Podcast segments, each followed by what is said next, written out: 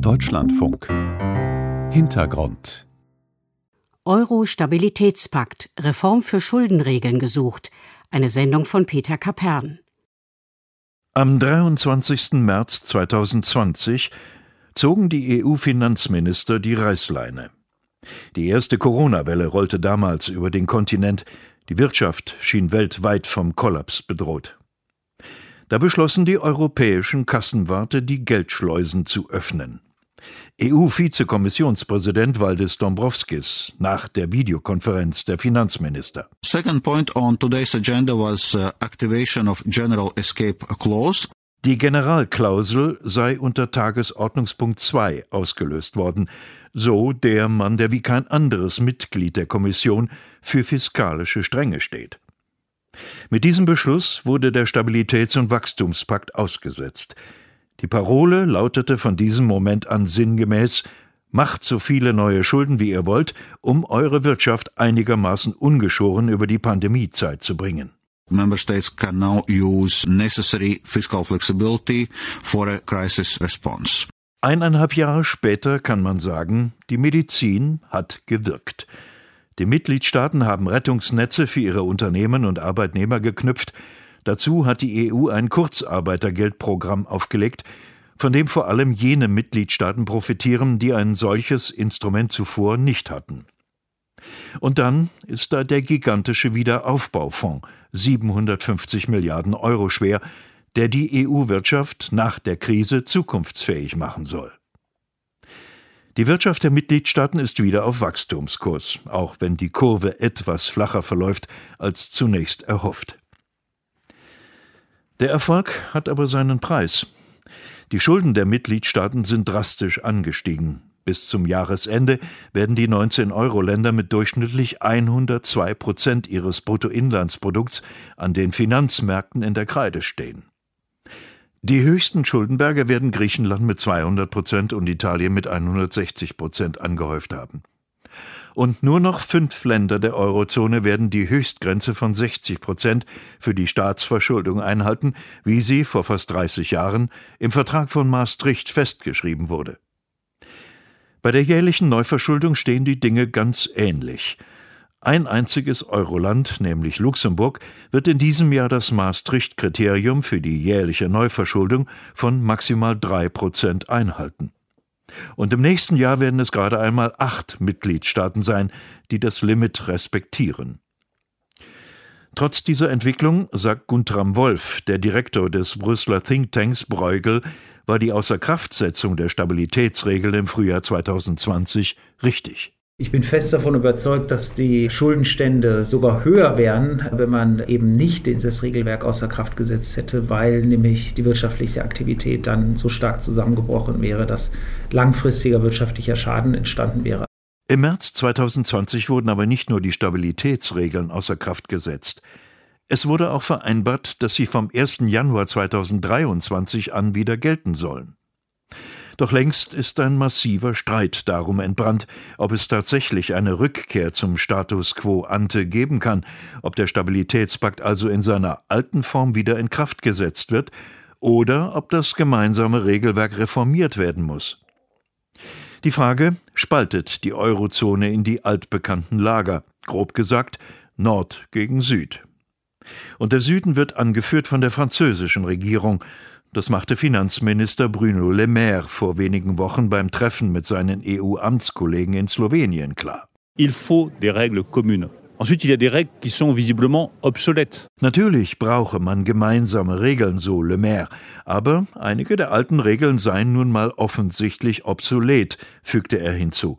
Zum Beispiel die 60%-Regel für die Gesamtverschuldung. Aujourd'hui, heute liegt das Schuldenniveau der Mitgliedstaaten 100 Prozentpunkte auseinander, zwischen denen, die nahe bei 60% Gesamtverschuldung liegen und anderen, die bei mehr als 160% liegen. Und deswegen brauchen wir andere Methoden, andere Regeln. Frankreichs stärkster Verbündeter ist Italien. Ministerpräsident Mario Draghi hat ein Reformfeuerwerk gezündet und damit seinem Land enorm hohe Wachstumsraten verschafft. Die könnten dieses Jahr bei über 6% liegen. Gleichwohl hat Draghi deutlich gemacht, Für Italien kann es kein Zurück zum alten Stabilitätspakt geben. Und das hat mit der Schuldenregel zu tun, der sogenannten 20-Regel, die seit 10 Jahren Teil des Stabilitätspakts ist. Es geht die Regel, dass im Schnitt über 3 Jahre der Abstand zwischen dem aktuellen Schuldenstand und den 60% jeweils um 1/20 reduziert werden sollte. Erklärt Martin Larch. Er ist der Sekretär des European Fiscal Boards, eines Expertengremiums, das schon 2017 von der EU-Kommission damit beauftragt worden ist, den Stabilitätspakt auf seine Reformbedürftigkeit hin zu untersuchen. Wenn man diese Regel vom übernächsten Jahr an auf Italien anwendet, dann hätte das drastische Folgen. Das Land müsste seinen Schuldenstand jährlich in einer Größenordnung von mehr als 5% des Bruttoinlandsprodukts reduzieren.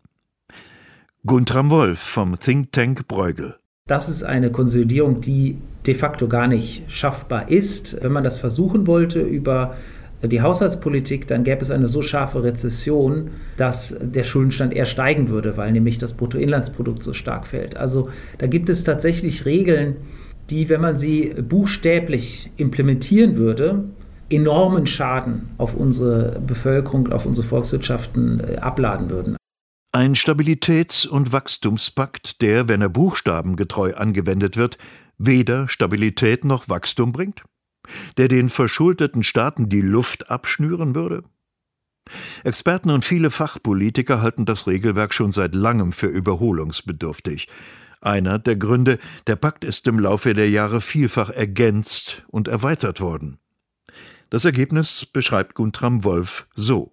Das Regelwerk ist extrem komplex. Es gibt nur wenige Leute, die es wirklich ganz verstehen. Also die meisten Minister verstehen das schon mal nicht. Und das ist natürlich schon das erste Problem. Über die Zeit ist dieses Regelwerk angewachsen zu etwas, das wirklich nur mehr wenige Experten verstehen. Es gibt einen Text, der heißt Vademecum. Das ist praktisch so eine Betriebsanleitung. Der ist jetzt über 100 Seiten lang. 100 Seiten Anleitung zu einem Vertrag, der ursprünglich nur 2 Regeln hatte. Maximal 3% Neuverschuldung, maximal 60% Gesamtverschuldung. Doch dann scheiterte der Stabilitätspakt an der Realität, wie die einen sagen. Oder er scheiterte am Unwillen einiger Regierungen, ihn einzuhalten, wie die anderen sagen. So oder so, Deutschland ging 2003 als erstes Euroland auf Kollisionskurs zum Pakt.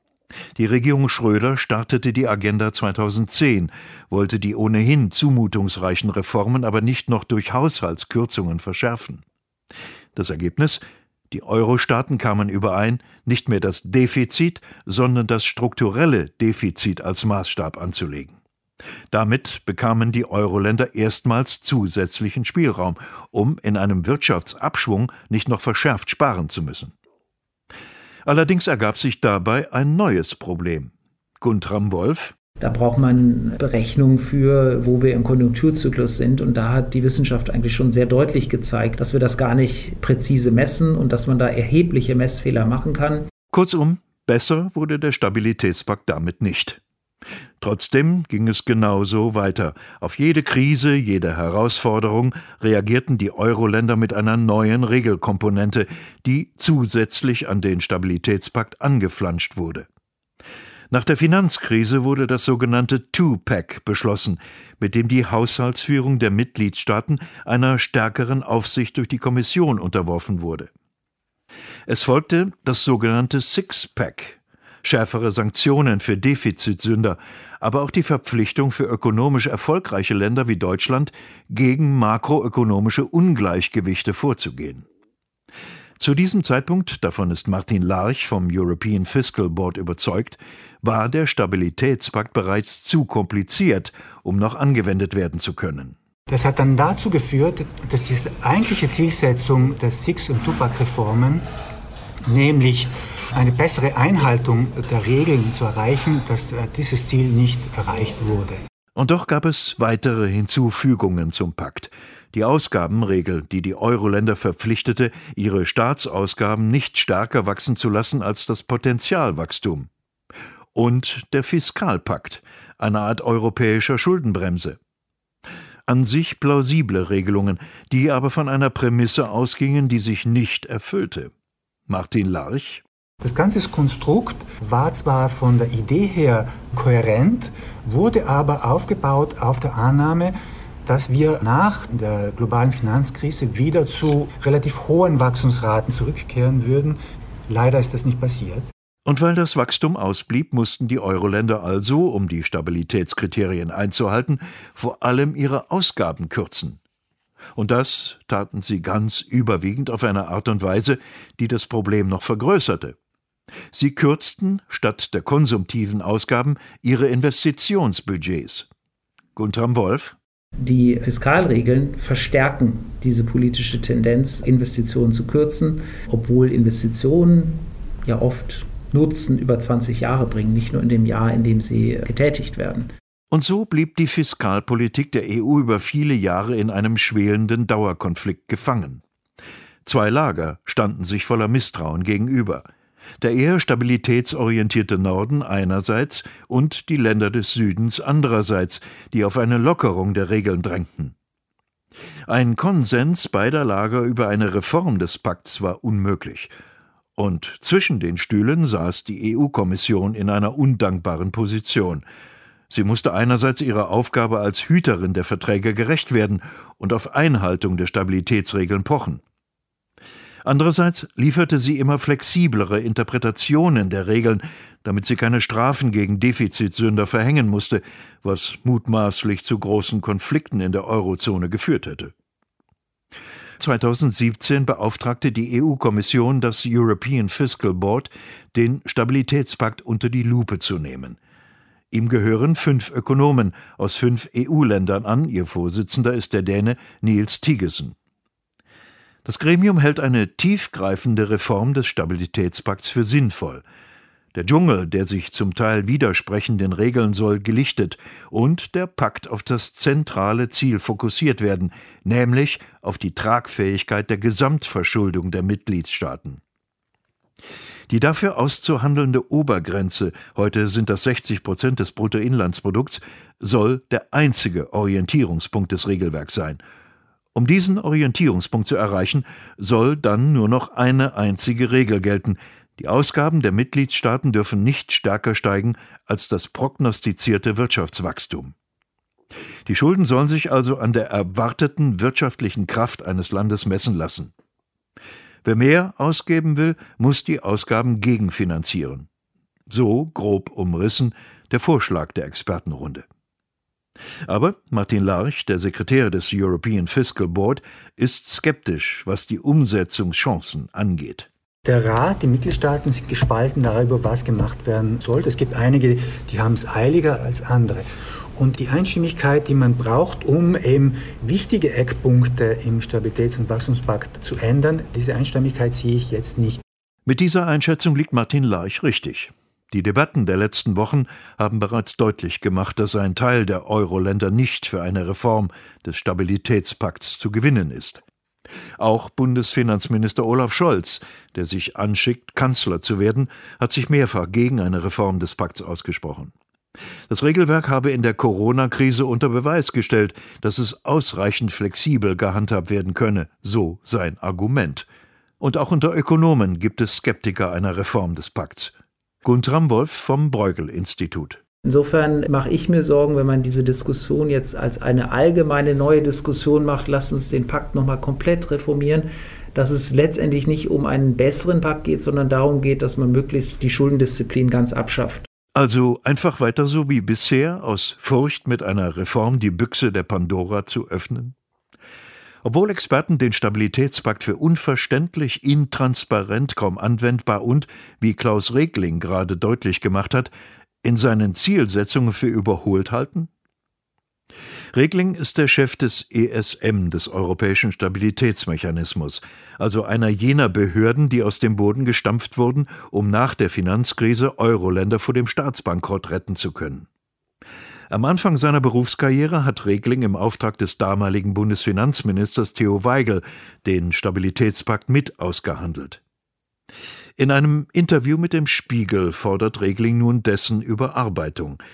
Das 60%-Limit für die Gesamtverschuldung sei nicht mehr anwendbar, weil in der Corona-Pandemie die Schuldenstände vieler Staaten zu stark gestiegen seien, so Regling. Die Schulden seien trotzdem tragfähig, weil auch langfristig nicht mit einer Rückkehr der hohen Zinsen zu rechnen sei. Und auch Lukas Guttenberg vom Jacques Delors-Institut in Berlin warnt davor, den Stabilitätspakt unverändert wieder in Kraft zu setzen. Das würde die EU-Kommission nur wieder dazu zwingen, ihren Kurs des Improvisierens, des Durchwurschtelns bei der Anwendung des Pakts wieder aufzunehmen. Wenn sich die Mitgliedstaaten nicht rechtzeitig einigen, muss die Kommission den Unsinn der Regeln an die Realität anpassen, indem sie immer wieder neue Schlupflöcher sucht. Das nimmt auf Dauer den Regeln jede Glaubwürdigkeit und untergräbt gleichzeitig die Rolle der Kommission als Hüterin der Verträge. Das kann in niemandes Interesse sein, gerade auch nicht im Interesse von Deutschland. Deshalb hält es Guttenberg für notwendig, dass die Euro-Länder sehr schnell einen neuen Grundkonsens über den Stabilitätspakt herstellen. Sehr schnell deshalb, weil die Mitgliedstaaten bereits im Februar 2022 anfangen, ihre Haushaltspläne für das Jahr 2023 zu entwickeln. Für jenes Jahr also, in dem der Stabilitätspakt wieder gelten soll. Ein neuer fiskalpolitischer Konsens sollte auf 3 Säulen bauen. Erstens ein Bekenntnis zur langfristigen Tragfähigkeit der Staatsfinanzen. Zweitens die Einsicht, dass zu frühes Konsolidieren den Aufschwung nach der Pandemie gefährden würde. Und drittens der Wille, in Klimaneutralität und Digitalisierung zu investieren und dafür die notwendigen Spielräume zu schaffen. Auch Guntram Wolff hält die Schaffung neuer Spielräume für notwendig. Er verweist auf den Finanzbedarf der EU, um das selbst gesteckte Ziel der Klimaneutralität bis 2050 zu erreichen. 360 Milliarden seien dafür in diesem Jahrzehnt notwendig, sagt er, und zwar jährlich. 1/4 davon müssen die Mitgliedstaaten stemmen. Das sei unmöglich zu schaffen, wenn der Stabilitätspakt unverändert bleibe. In einem Konzept, das Wolff den Finanzministern bei ihrem Treffen in Slowenien präsentiert hat, schlägt er deshalb eine grün-goldene Regel vor. Die Lösung ist, dass man die derzeit günstigen Finanzierungsbedingungen nutzt und diesen Anstieg der Investitionen möglichst erstmal mit Defiziten finanziert. Eine Art grüne, goldene Regel und dann dies aus dem Pakt rausnimmt und den Rest des Pakts aber so lässt, ohne jetzt die Pandora-Box zu öffnen, dass man eben allgemeine fiskalische Laxheit akzeptiert, wie ja sogar einige wollen. Solche Vorschläge, bestimmte Staatsausgaben aus der Berechnung des Defizits herauszunehmen, hat es schon häufig gegeben. Mal sollten es die Investitionen in die Bildung sein, mal jene in die Verteidigung. In jedem Einzelfall wurde dasselbe Gegenargument bemüht, nämlich, dass die Finanzmärkte keine Unterscheidung von guten und schlechten Schulden kennen, sondern nur prüfen, ob die Gesamtverschuldung tragfähig ist oder nicht. Wolff widerspricht. Es gibt halt eigentlich ein großes Gegenargument und das ist, dass die Investitionen, die wir in unseren Volkswirtschaften tätigen, eben in den Finanzmärkten doch positiv wahrgenommen werden, nämlich dadurch, dass sie unser Potenzialwachstum erhöhen. An diesem Dienstag hat die EU-Kommission einen ersten Schritt hin zu einer möglichen Reform des Stabilitätspakts unternommen. Sie hat eine sogenannte Konsultation gestartet. Jeder Europäer kann der Kommission nun mitteilen, ob und wie der Pakt umgebaut werden sollte. Die Kommission will dann anschließend ihre eigenen Vorschläge präsentieren. Aller Voraussicht nach wird das erst nach den Präsidentschaftswahlen in Frankreich geschehen. Das war der Hintergrund. Euro-Stabilitätspakt. Reform für Schuldenregeln gesucht. Eine Sendung von Peter Kapern. Redaktion Ursula Welter.